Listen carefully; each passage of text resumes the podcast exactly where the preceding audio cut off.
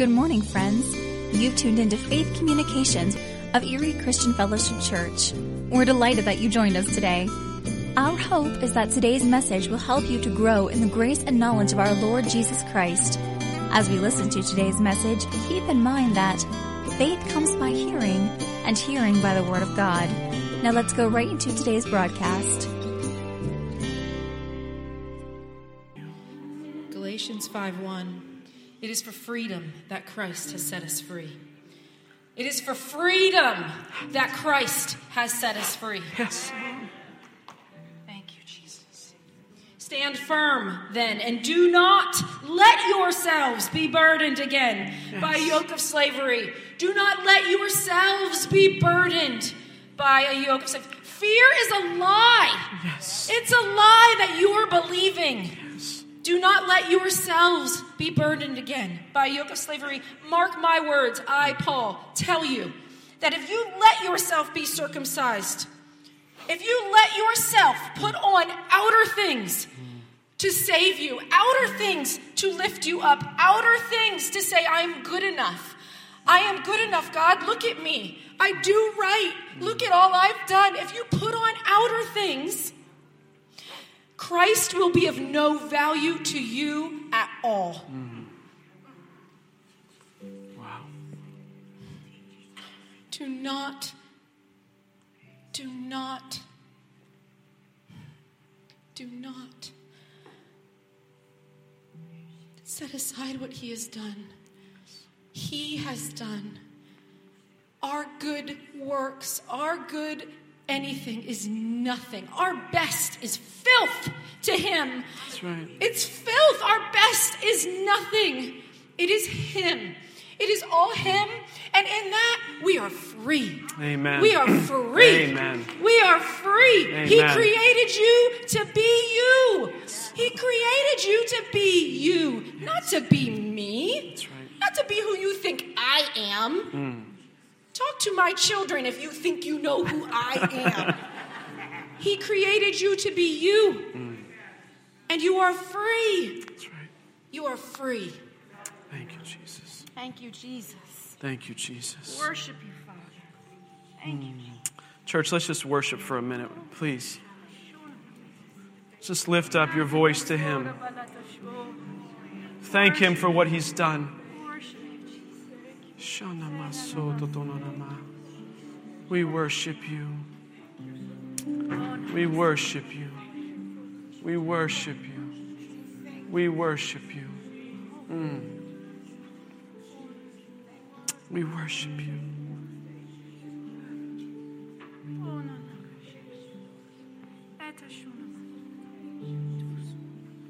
Heavenly Father, we speak now to the spirit of fear and say, it must go in the name of Jesus. It must go in the name of Jesus. That spirit of fear must flee now at the sound of my voice. In everyone's life, now it has to go in the name of Jesus. For your word says we are no longer slaves to fear. We are no longer slaves to fear. You have given us a spirit of love and of power and of a sound mind. And a sound mind. We will no longer be plagued by fear anymore in the name of Jesus. Fear must go at the sound of your name. Sickness must go at the sound of your name. Relationships are restored at the sound of your name. The beautiful sound of your name. The name of Jesus. The name of Jesus. Thank you. Therefore, thus says the Lord, behold, I lay in Zion a stone for a foundation. A stone for a foundation. A tried stone. A precious cornerstone. A sure foundation. And whoever believes will not act hastily, for he is the sure foundation. The Lord showed me a vision this morning of that cornerstone being Jesus Christ, our Lord and Savior. Each and every one of us must be intentional about placing that cornerstone where it belongs, which is the very first brick that is laid when you're building. It's the first one. It's the cornerstone. It's which every other brick is laid is based on where that cornerstone sits. And so this morning, church, I'm encouraging you to put that cornerstone where it needs to be. Where it needs to be, in that place, that strong foundation where everything else in your life is based off of. Everything else gets measured and aligned to that. And church, when that foundation, that cornerstone is not in the right place, things begin to crumble. Winds begin to blow. Waves begin to come. And we're shaken. This is not to say that life is not difficult, but when we have that cornerstone in its right place, we can stand on the fact that we are standing on a firm foundation. We can stand on the fact that Jesus Christ, the Son of God, who came to die for our sins and raised from the dead, is sitting at that cornerstone of our foundation. And she'll bring us comfort and peace. And thus we no longer have to fear. We no longer have to fear because Jesus is in that rightful place in our lives. As we were worshiping, I keep trying. Some mornings I think socks. Last week it was socks. Lord, I can't go up there and talk about socks. So this week I tried to not talk about this. I'm going to talk about it. I talked about a cornerstone. He showed me a jigsaw puzzle. Mm. And I'm trying. God, I'm trying. I'm trying to put the pieces in place. I'm trying to put the pieces in place. And I've read your word and I'm being led and I have this piece and it goes here. And I put the pieces in place. And have you ever tried to move a puzzle? Have you ever tried to move a puzzle and you, you try really hard to get something firm under it and you're just moving it from this place to this place and it's just a mess. It's a mess every time. And the Lord said, you think you know the picture. You don't know the picture. Mm-hmm. I know the picture. And when I when I place a piece, it doesn't ever move. And that glue, the, the puzzle lovers, there's glue and they put the puzzle and then they glue it. And it never comes apart, and they mount it on their walls. When he puts the puzzle's pieces into place, they are immovable. Amen. They are immovable. Amen. And here I am trying to tell him, mm. trying to, to say, but no, this scripture says this, and so this piece must go here. It's my own, that's that's my own thinking, that's my own thoughts, and his ways are higher. His thoughts are higher, his ways are better, and he knows the picture. Right. And I do not. And my puzzle crumbles every Friday. Every Friday, my puzzle crumbles. Every Saturday, I crumble. Every Saturday night, I say, God, I'm here, and you're here. And every Sunday, I'm blown away by who he is. Amen. Amen. He knows the picture. He Amen. Builds the puzzle. He builds my puzzle. Amen. Thank you, Jesus. Heavenly Father, we just worship you, Lord. We thank you for who you are. We thank you for what you've done. We thank you that you are the great cornerstone.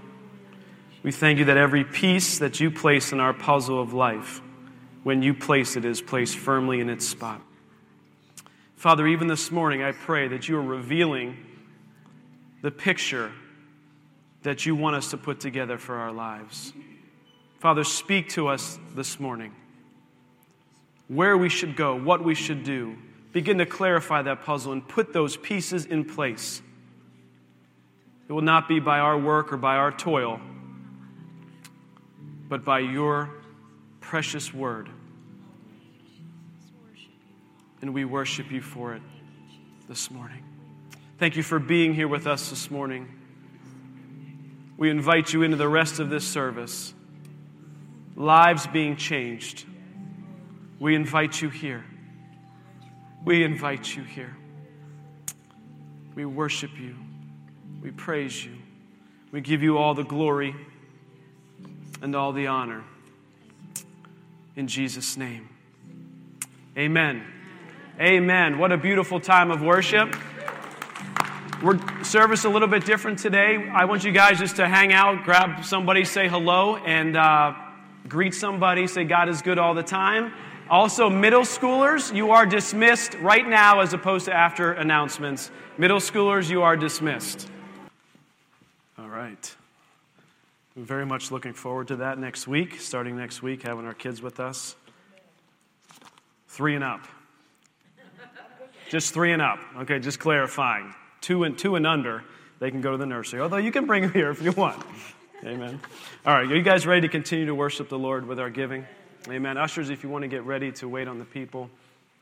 If you need an envelope and you didn't get one, just go ahead and slip up your hand, and uh, one of the ushers will, will come and serve you. Scripture verse this morning for, for offering is, comes out of Second Corinthians nine. And a lot of us know this verse, and the Lord just kind of ministered to me a little bit uh, regarding this verse uh, yesterday. It says, "But this I say, he who sows sparingly will also reap sparingly." You know, as a church, we believe in being generous with our time, our talents, and our money. And unfortunately, this world is full of very wealthy people who have no joy, who have no peace, who have no love. And all the money in the world, they will realize, cannot buy any of those things. And it's only temporary. And what the Lord is beginning to show me is that when you sow sparingly in love, when you sow sparingly in peace, in creating peace in your life, you actually reap that same harvest. This is not just talking about finances. I'm not just talking about money. But he who sows bountifully will also reap bountifully. So what this means is the opposite is also true. So when we begin to pour love, when we begin to pour peace, when we begin to pour some of that fruit of the Spirit into areas of our life, we also begin to reap that more and more and more. And it's like this cycle that keeps happening over and over and over. The more we sow it, the more we reap it. And yes, it goes along with finances. The more we sow our seed financially into God's kingdom, the more we reap. But it's so much more than just finances. The Lord's saying, when we sow abundantly, we shall reap abundantly in every area of our life. So verse seven then says, "So let us each give as one purposes in his heart, not grudgingly or out of necessity, for God loves a cheerful giver." So what God's telling us here is, whatever he's leading you to give, don't be annoyed when you give. Don't be frustrated when you give. Honestly, the Lord doesn't want that. He doesn't want it. He wants us to be cheerful in our giving. Ask the Lord, what is it that you want me to give? What is it that you want me to give back to your kingdom? Don't do it because Bas- Pastor Jason comes up here and starts saying, do it. What is God telling you to do? We need to get the revelation in our heart, and then we need to realize that we give in order to bless, not in order to receive. We give in order to bless, not to receive. And what happens when we do that, when we get our mind set on that, says verse eight, and then God, what happens? God is able to make all grace abound toward you. Amen. All grace abound towards you. Everything that you need in your life. When we give cheerfully, when we sow abundantly into those things, then God in turn opens the floodgates of heaven and says, here, all these things now I've provided for you. All the grace that you need. That you always having all sufficiency in all things. How many alls are in there?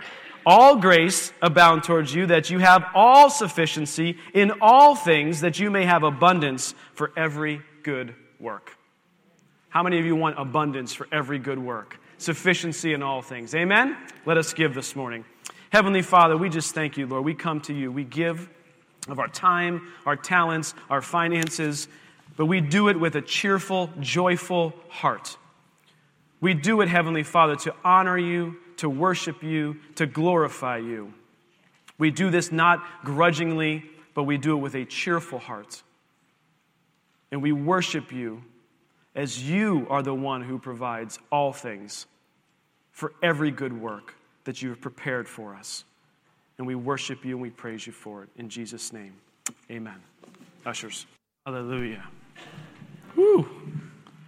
I'm fired up. Amen. Anybody else fired up? All right, amen. I love it. You guys ready to hear the Word of God this morning? Yeah. Oh, ooh, I like this. I like. I got an interactive congregation today. Actually, mostly every week. That's good. I love it. Well, let's pray. Heavenly Father, oh, yes, thank you, Lord. Jesus, Jesus, you make the darkness tremble. Thank you, Father, for your Son, Jesus. Thank you for sending him to this earth. Oh, thank you for everything that Jesus has done for us. Lord, may we not forget each and every day as we go from this place later today, as we go to work tomorrow, as we go to school or wherever we go, let us not forget what you have done for us. We love you. We worship you. Father, as we hear your word this morning, that you truly will open our eyes. Father, I pray for revelation truth, for illumination. Father, we pray for illumination this morning of your word and what it means and how we can live and how we can love. And we thank you for it. In your precious name we pray. Amen. Amen. Amen. Well, we are doing a series, and the series is called Provision and Harvest. And if you haven't heard, this is a word that was given Uh, really was in our heart and in our spirit, and we didn't have words to put to it. And then Brother Paul, welcome back from Florida, Luana as well, he gave a word to us at a, at a lunch after church. This was back in October. And he just looked at us with tears in his eyes, and he said, provision and harvest is the word for this church. And it just, I mean, I mean, we just all started breaking down, crying. There's a bunch of tears going on. I don't even remember what we were eating or what we were doing or what we were talking about. But from that point forth, this could all I could think about, all I could say, all I could even just, it just was resonating with me. Everywhere I went, everyone I talked to, every staff member was like, provision and harvest, provision and harvest. We got staff members putting it as their sign, you know, like your email signature at the end. It's provision and harvest. And the more we said it, the more I was like, We just need to, we need to dig into this. We need to dig into this more and more. What does this mean for us?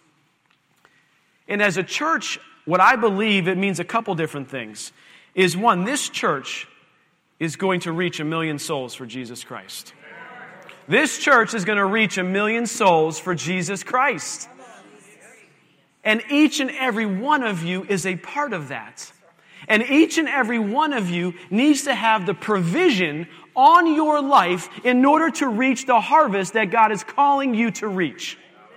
And so this is, it all ties together. This is why provision and harvest is so important, because it's the Heavenly Father, our Lord and God, providing everything we need for the journey that we are on. Amen. Provision is that. It's everything you need for the journey that you're on. And each and every one of us are on some journey, a different kind of journey. My journey is different than your journey. But that doesn't make my journey any better than yours.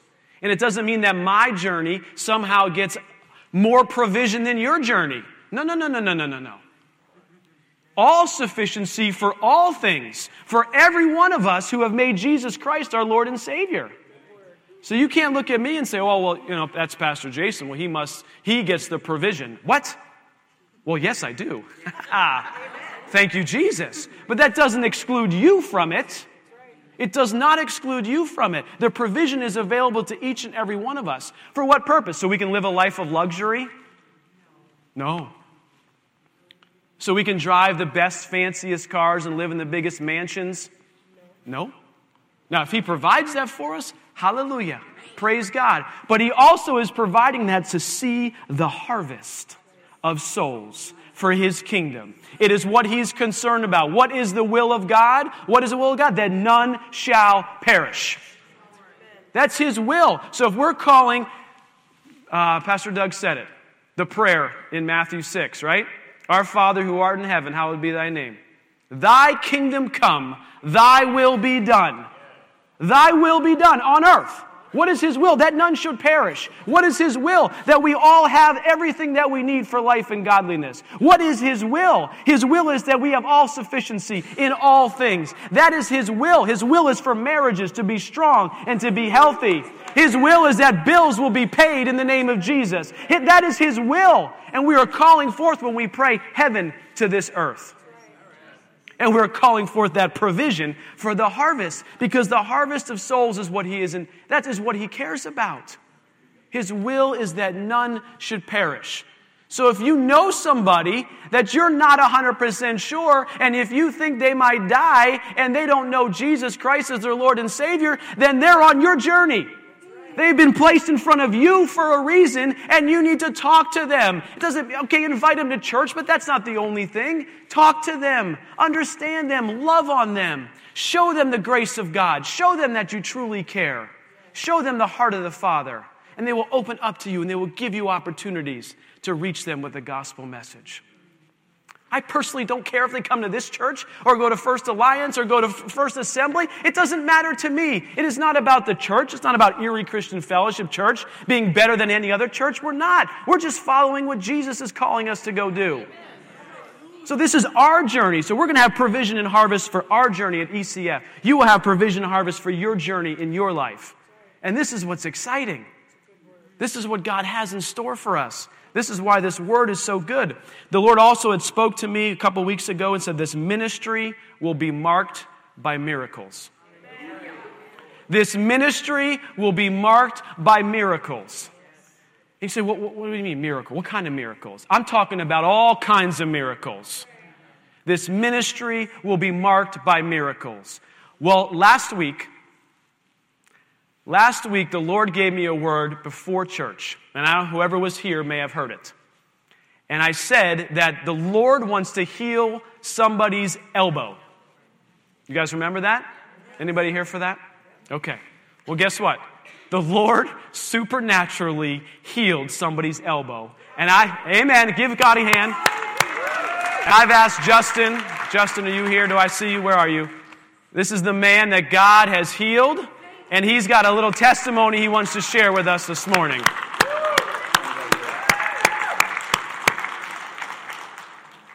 All right, um, well, quick backstory. Um, I was in the Army for six years. I joined right out of high school, and, um, or about a year after high school, two thousand six. Um, and w- when I joined, it was kind of at the end of the war in Iraq and the beginning of the war in Afghanistan. So I was lucky enough to be part of both of those.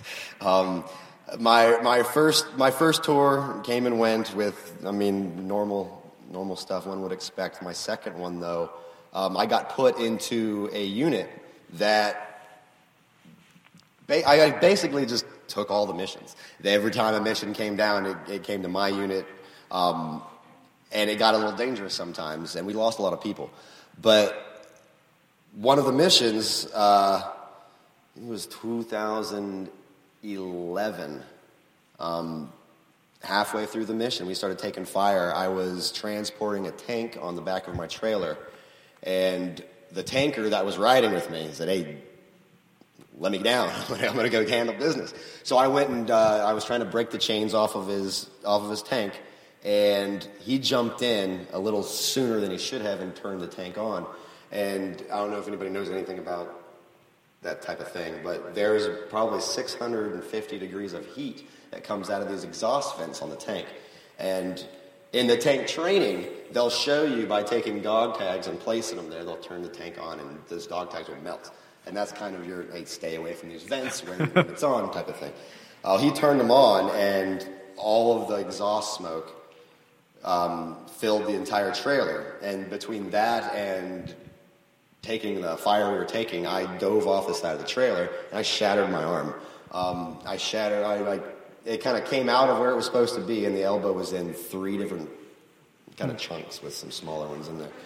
Um, yeah, it was, it was it was rough. Uh, I I also received what's called traumatic brain injury, and that's just like an accumulation of too many concussions, really. Um, nerve damage to my teeth, et cetera. And that was it for me. I thought that I had, you know, dislocated my, my dislocated my arm or whatever, and just pop it back in and continue. And they said, no, you, you're leaving country. And they medevaced me to Germany, um, sent me back to Fort Bragg, North Carolina, where I opted out of surgery because they told me fifty-fifty, it might help, but it might make it worse putting pins and rods in there. Not to mention there's a, probably a six or seven inch scar that would go through my tattoos that I that I've been collecting. So I, I decided not to take the surgery and Priorities. just kind of live with whatever whatever the healing was going to be. Um, that was in twenty twelve. I got out, and every day since my cast came off, on a pain scale of one to ten, I've been at a five or a six constantly, um, to the point where it's uh, it, it was just an accepted fact of my life, this dull, aching pain on my arm forever. Um, I couldn't work out because it, doing push-ups or pull-ups or anything like that, it while it didn't make it hurt more, it was nauseating because it would click. And if you know, if anybody's broken a bone or something, it's a, you know, it's not a good feeling. But I just was dealing with it and just ignored it and never really I went after he, getting it healed or anything like that. Um, last week, Pastor Jason said the most random spot. One of them, I mean, he, he could have, he might as well have said somebody has an ingrown hair behind their ear. Right. Yeah. Um, it was, and as soon as he said elbow pain, my my heart moved in a, in a way that it hasn't, and I knew he was talking about me. And so I looked down, and I was kind of trying to feel for the pain so I could, yeah, that's me. There wasn't it. Suddenly. Hallelujah. Like, and it's it doesn't click anymore. It's completely. It's, my other arm hurts worse. I don't know why. Um, Let's pray for you. Yeah, that too. Why not? Um, But I would like to say, too, that this is this is a bigger deal for me than what would normally be, because I don't want to say that I doubted mm. the, the the miraculous healing, because I know, I know God's capable and I know that it has happened. It's just that I was wary because I have seen a mm. lot of false mm. teachings, and I've seen a lot of people pretending to heal and pretending to be healed. And so it was always kind of take it with a grain of salt. But I'm telling you, when as soon as soon as I realized that it was it was me, I couldn't even I, I couldn't even find the pain anymore. Hallelujah! It, it's gone. It's been a week. Every day I wake up waiting for it to hurt, and it, it doesn't. It's praise it's, the Lord. Praise, praise God, and that's one hundred percent Jesus all the way. Amen. Hallelujah! Give him a hand, man. Yeah. Amen. We serve a miracle-working God. And when he calls this church will be marked by miracles, this is what I'm talking about. Can we get around with that? Can we can we get excited about that? Hallelujah. The Lord said this kind of stuff is going to cause traffic jams, so we need to get ready. Amen? Amen. So you ready to hear the Word of God? Because we're going to build our faith up. We're going to build our faith up. Let's go to Luke uh, chapter five. We started here last week. I've actually been kind of jumping around Luke chapter five for a little bit. I can't seem to get through it all the way. It's a big chapter. But it's in regards to provision and harvest. And what I want to talk about this morning, and what I want to show you in the Word of God, that He has that provision and harvest for every area of our life. And last week we talked about uh, what provision was. That provision, it comes through the anointing. And when the anointing comes, it comes with abundant, dunamis power to do what the Holy Spirit wants to do. You say, Pastor, what, what is abundant? What is dunamis power? What does it mean? What does it mean? It means for believers to be witnesses for Jesus Christ to the lost. That is one portion of what dunamis power means. Provision and harvest. The power needed, the provision needed to see the harvest. That's what that Greek word, when we see power in the Bible, that's what it's talking about. There's three different Greek words for power. Dunamis is one of them. And this is what it means. It means that power that allows us to reach the lost. It's the healing power resident in Jesus Christ. And it's the power given to the disciples to heal diseases in the context of proclaiming the kingdom of God. Amen. This dunamis power is available to each and every one of us for the journey that we are on. And we need to receive that this morning. We need to receive and understand what that is. He wants to show himself for who he is, good, faithful, and loving. He will do this by performing miracles in our midst. And he has said this church will be marked by miracles. And what are those miracles going to do? I've said this a couple of times. They're going to arrest the attention of the unbeliever. They will arrest the attention. You cannot come. You can't talk to Justin anymore and say, oh, well, there's not a God. Well, what? You can't talk to him. You can't hear that story and say there's not a God.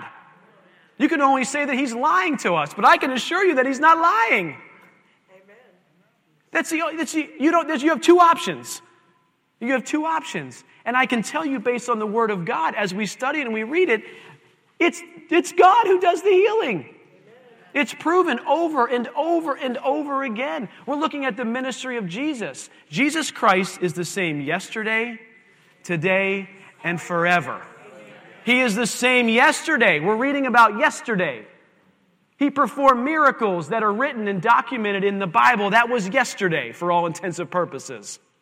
But he's the same yesterday. That means he's the same today. So church, the same healing power, the same saving grace power, and the same abundant dunamis power is available to us today. And guess what? It's available for you tomorrow. Just because it's Monday doesn't mean that, oh, well, it's Monday now. Everything's going to be different. No, no, no, it doesn't have to be different. The same power is available. The same provision is available for you tomorrow and today as it was yesterday.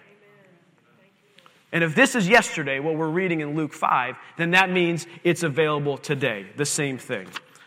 So I started at the beginning of the chapter last week. I'm not going to go back through it. But what we talked about is there were some fishermen, and Jesus was there beginning to teach the multitudes. And what he asked to do is he got in Simon's boat. He got into the boat, and he asked Simon to back him a little bit off the shore. And what Jesus knew at the time is that that helps his voice project so that everybody could hear him. He didn't have the luxury of this microphone like I do.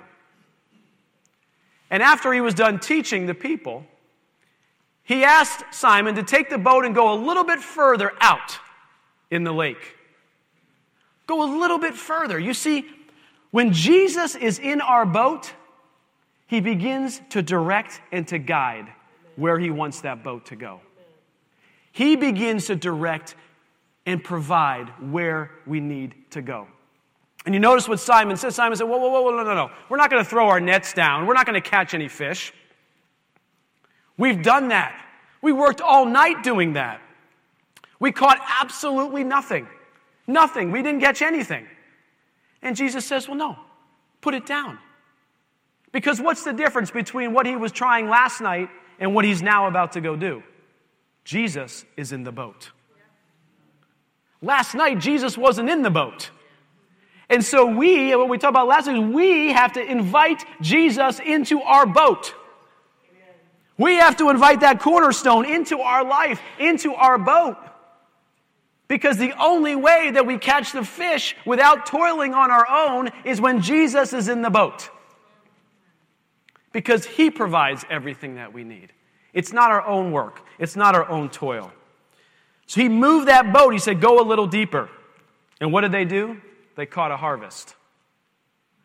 Their nets were filled with fish. Every financial need that they had was met immediately. Not on their own strength all last night, but immediately it was met when Jesus was in the boat. We have to invite Jesus into our boat. And I love what happened there. This is right where we left off. Is that so? It's in verse ten. It says, from now on you will catch men. Verse eleven, so then, so when they had brought their nets to the land, they forsook all and followed him. So I love, this is where we left off last week, is they have all this fish available, all the financial provision that they could possibly need, and they left it all there. And they said, I'm going to go with Jesus wherever he goes, because guess what? Wherever Jesus goes, I have all of the financial provision that I ever need. I don't have to sit here and be like, whoa, whoa, whoa, whoa. No, I'm going to, Jesus, you go. I got this right here. I'm going to protect this. I'm going to, this is all mine. This is all mine. Thank you. No, they said, but it doesn't matter. Let's give it to somebody else. The provision is coming. If Jesus says go over here, I'm going to go over here. And the provision will be here. If he says go over here, then I'm going to go over here. And the provision is going to... I don't have to hold on to the past. I don't have to hold on to the provision that was from yesterday, because Jesus is the same yesterday, today, and forever. So the provision that I need for today is available today. So invite him into the boat and say, Jesus, take me where you want to take me. I will go where you want me to go. I will do what you want me to go do. And they did that. The disciples did that. So let me pick up on verse twelve. And it happened that he was in a certain city, so Jesus in a certain city, that behold, a man who was full of leprosy saw Jesus. Now, first of all, we were talking about there was a financial provision. Now we want to talk about the physical and the healing provision that's available to us. There was a man who was full of leprosy. He saw Jesus. This man was in need. He had an issue, but guess what? He saw him. He saw him with his eyes. His head was up, his eyes were open, and he saw Jesus. He was looking for Jesus. You see, church, Jesus is all, he's ready to be in our boat. We have to invite him. And so many of us are going around saying, I don't know where Jesus is. I can't find. He's right in front of you. We have to open our eyes. We have to look to him and say, Jesus, you're right in front of me. Do what you're going to do in my life. I'm committing my life to you. So this guy saw him. His eyes were open. His head was up. He was looking for Jesus. You know, one of our daughters, this is a funny story. One of our daughters, Noelle, uh, she is just turned four. And uh, she is like a butterfly. And she is floating around all the time. And everywhere she goes, she's just floating around, smiling and happy. And literally her eyes are open, but we wonder if she actually is seeing where she's going sometimes. Okay, I'm talking about like she's like walks into stuff. Like yesterday, or two days ago, she was upstairs in the hallway, and she was backing up, and there was like a laundry basket behi- behind her. No idea, just walked, boom, flipped right into the laundry basket. Feet go up in the air, we're like, Noelle, what's going on? You know, so we can walk around physically with our eyes open, but we're not seeing Jesus who is right in front of us. He promised never to leave you, never to forsake you. So if he never left you and he never forsake you, it shouldn't be that hard to look around and find him. We just have to open our eyes and actually see that Jesus is available to us today. He's right there, and this is what this guy did. This guy had leprosy, and so he fell on his face, and he implored him, saying, Lord, if you are willing, make me clean. If you are willing. He's not one hundred percent sure. If you're willing, make me clean. But what he was sure about is if Jesus was willing, it can happen. He said, look at that. He said, if you're willing, make me clean. So go ahead and do it if you're willing. But what did we say earlier? Hold on a second. He is willing. He is willing. This is the will of God for our lives, is to see healing and supernatural miracles occur in our lives. He is willing. We prove that. So this guy is just getting this revelation. He knows that Jesus can do it. He's seen Jesus can do it. He's heard the miracles. He's heard the testimonies. This is why he's looking for Jesus. This is why we need to be looking for Jesus. Every one of us, every day of our lives, we need to be looking for Jesus. This guy asked the question, Lord, if you're willing, you can make me clean. He didn't know about God's willingness, but he knew that he could do it. And what did Jesus do? Verse thirteen. And he put his hand out and touched him, saying, I am willing. I am willing. Be cleansed. This is the heart of the Father. This is the provision that we need in our physical bodies. He is willing to heal us supernaturally. He is willing to lead us and guide us and direct us by the Holy Spirit of what to do for a medical issue that happens in our life. He is there. He's available. He's willing to do that. And then what did Jesus do? Jesus reached out and touched this guy. He touched him. You say, but the guy in leprosy, you're not supposed to touch someone that has leprosy. This guy's not even supposed to be here. His life is in a mess. He can't get a job. He probably doesn't have a wife. I mean, who, who's going to be married to someone who's got leprosy? He probably said, you know, will you marry me? And the prophet said, no. I don't want leprosy. And he said, I mean, this is what happened. These people, they had a terrible life. But he sought after. He said, you know what? I need a miracle. I need Jesus in my life. I need Jesus to change everything. When Jesus walks into the room, everything changes. And he knew he had to find this Jesus. He heard about him, but he had to find him. And he looked for him, and he searched for him. And then he asked him, are you willing? And Jesus says, yes, I'm willing. And he reached out and he touched him.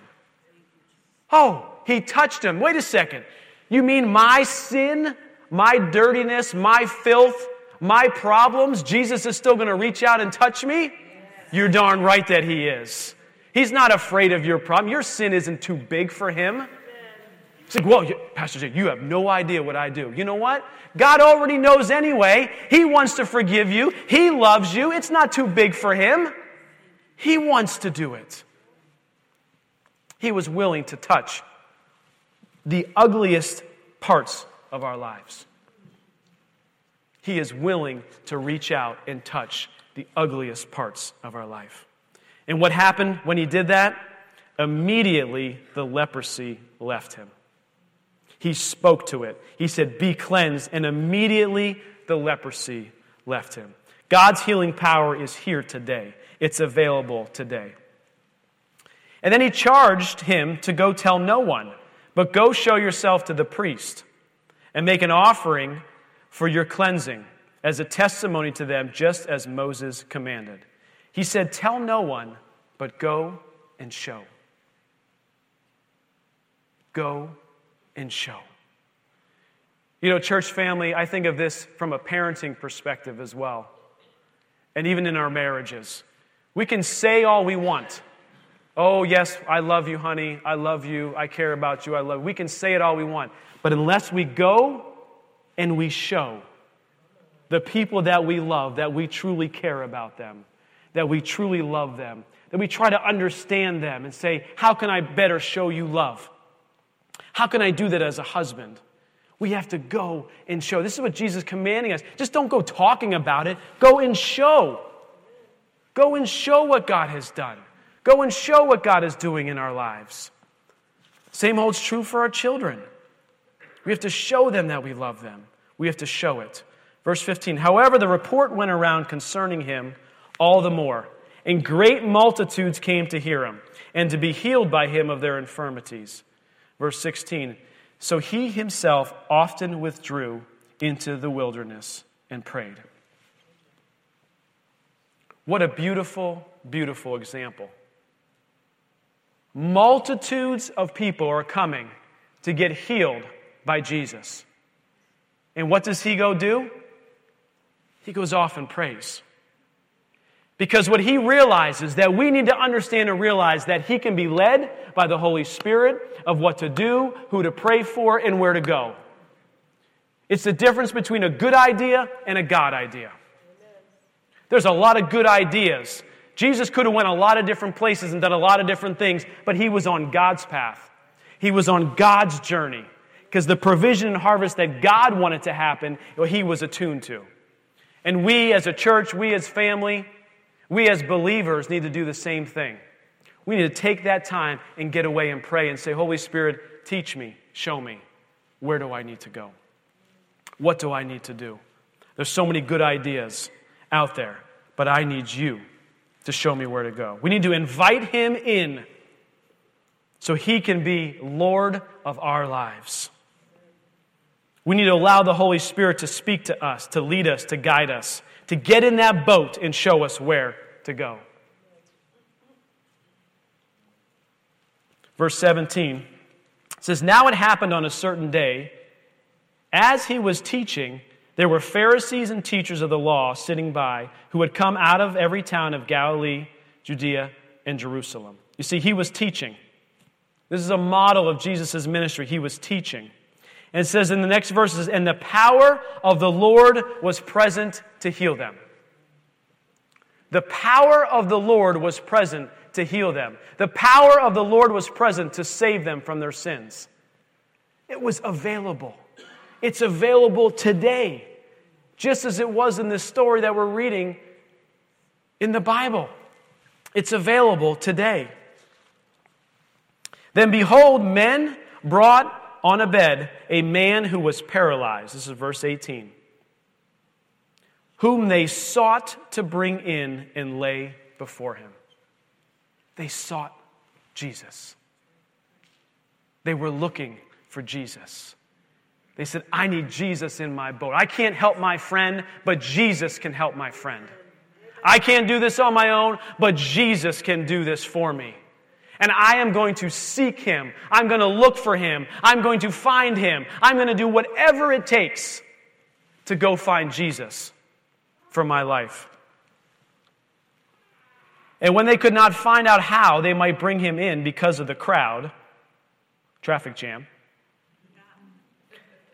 they went up on the housetop and let him down with his bed through the tiling into the midst before Jesus.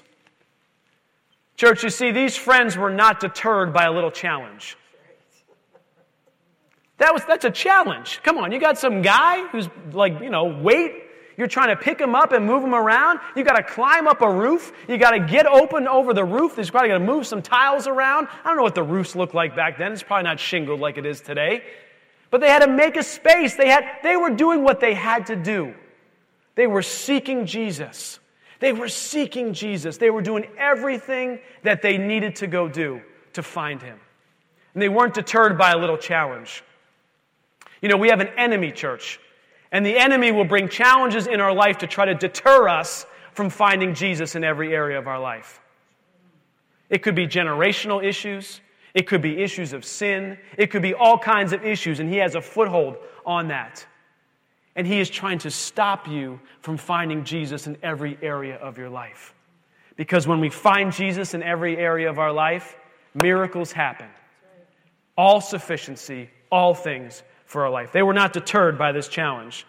What happened? When, when he, Jesus, saw their faith, he said, man, your sins are forgiven you.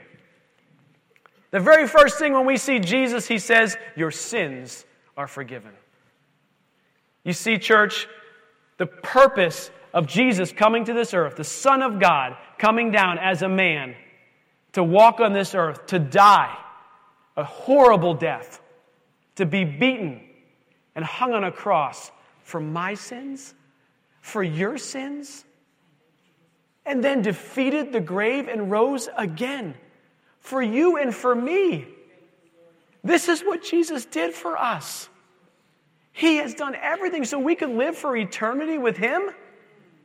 That's all I need. Thank you, Jesus. Yet all the more, he also has come to heal us and to provide for us and to take care of us. Are you kidding me? It's like the best package deal you could ever find. I can't Google a better vacation package than that. Like, how do I get the best vacation package ever? Let me tell you what the best package ever is. It's Jesus Christ. Our Lord and Savior is the best package deal. It's the package deal. It's everything that we need. Power in that name. He said, man, your sins are forgiven.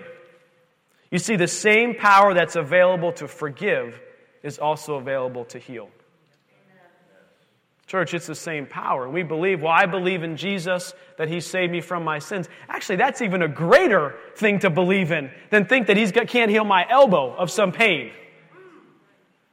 It's, it's, a, it's a bigger miracle to think that he's going to save me from all eternity, and I get to live with him in this place called heaven, in worship and joy with him forever. That's the greatest miracle of all. What's this little elbow that I need healed? Are you kidding me?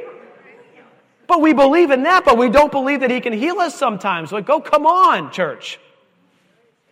What he's done for us is amazing. Verse twenty-one, and the scribes and the Pharisees began to reason, saying, who is this who speaks blasphemies? Who can forgive sins but God alone? Oh, but Jesus perceived their thoughts. Church, he already knows what you're thinking. He already knows what's going on inside your head, man. He already knows. He perceives your thoughts. He knows what's going on. So take it. You're not going to shock Jesus when you say, Jesus, I'm struggling with this sin. He's not going to be like, oh, what? What? I had no idea you were having trouble with lust. Well, totally blew me away. No, he knows. He understands. He wants you to come to him. He wants that relationship with you. He wants to say, I forgive you, son. Repent of your sins. Turn away from your sins. He wants to heal our lives, not just physically, but emotionally, mentally, spiritually. Everything provided is available to us. It's all available. And the best package ever, Jesus. So Jesus perceived their thoughts, and he answered them, saying, why are you reasoning in your hearts? Which is easier to say, your sins are forgiven, or rise up and walk? But you may know that the Son of Man has power on earth to forgive sins. And he said to this man who was paralyzed, he said, arise, take up your bed, and go to your house. Jesus was messing with religion. We get so torqued up about religion. Jesus is my religion. It's everything that I need. Jesus is available to each and every one of you. You might be here this morning and say, oh my gosh, I didn't realize that. I didn't know that. But now you do. And now the choice is yours. And now you have an opportunity to say, I am going to choose Jesus to get in my boat, or I'm going to say, no, I don't believe that preacher man up there and whatever he's saying. But I can tell you what, if inside your heart you feel something, you feel a stirring, you feel like, oh my gosh, I think he's talking directly to me. What is going on? That's the Holy Spirit convicting your heart, saying today is the day to make Jesus the Lord of your life. Today is the day. Today is the day of salvation. Today is the day we can make that choice to make Jesus the Lord of our life. In verse twenty-five, immediately he rose up before him and took what he had been lying on and departed to his own house, glorifying God. Amen. The provision and the harvest. Russ, you, if you want to come back up. The provision and the harvest. He was healed, and where did he go? Back to his own house. He became the evangelist. He said, oh my goodness, my sins are forgiven, and I'm physically healed. Are you kidding me? I need to go tell somebody and glorify God. This is what he did. Jesus didn't command him to go. He just said, you know what? I got to go. I know some people in my life that don't know Jesus yet, and I have to go tell them. I have to go tell them what you just did for me.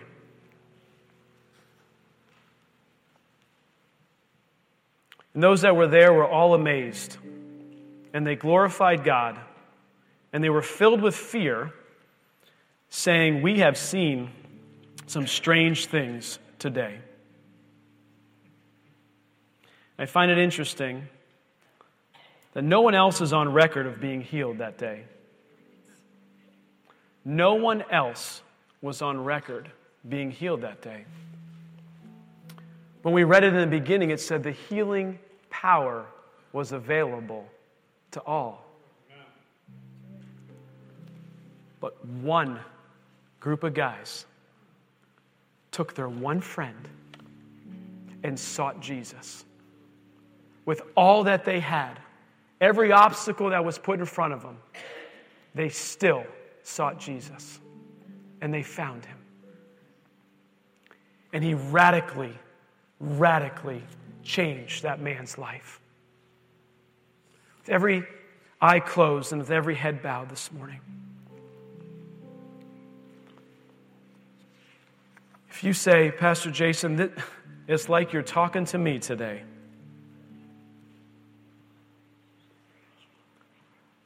That it's, you're talking to me. That Holy Spirit is tugging on your heart, saying, I need to invite Jesus into my boat. I need to invite Jesus into my life. I can no longer do this on my own. I can no longer toil. I can no longer try. I'm wrapped up in my sin and my shame, and I don't want to go on any further. And I want to decide this morning to make a personal commitment and a relationship to the Son of God, Jesus Christ, who died for my sins. And I want to make that this morning. If that's you, raise your hand this morning. Raise your hand up high. I want to see your hand. If that's you, you say, today I want to make a commitment to Jesus Christ, my Lord and my Savior. I see your hand. I see your hand. Thank you, Jesus. Thank you, Jesus. Father God, you've seen those hands that were raised. Father, minister to them now. Bring them peace and joy. In your precious name. If you raised your hand this morning, I want you to repeat something after me. Just those that raised their hand, this is a personal deal. This is a personal commitment. Say, dear Heavenly Father, I come to you in the name of Jesus. Your word says that the one who comes to me will be no means cast out. So I know that you will not cast me out. But take me in as part of your family. The Bible says, whoever calls on the name of the Lord shall be saved. I am calling on your name, and I know that now I am saved. I believe in my heart Jesus Christ is the Son of God. I believe that he was raised from the dead for my justification, and I confess him now my Lord and Savior.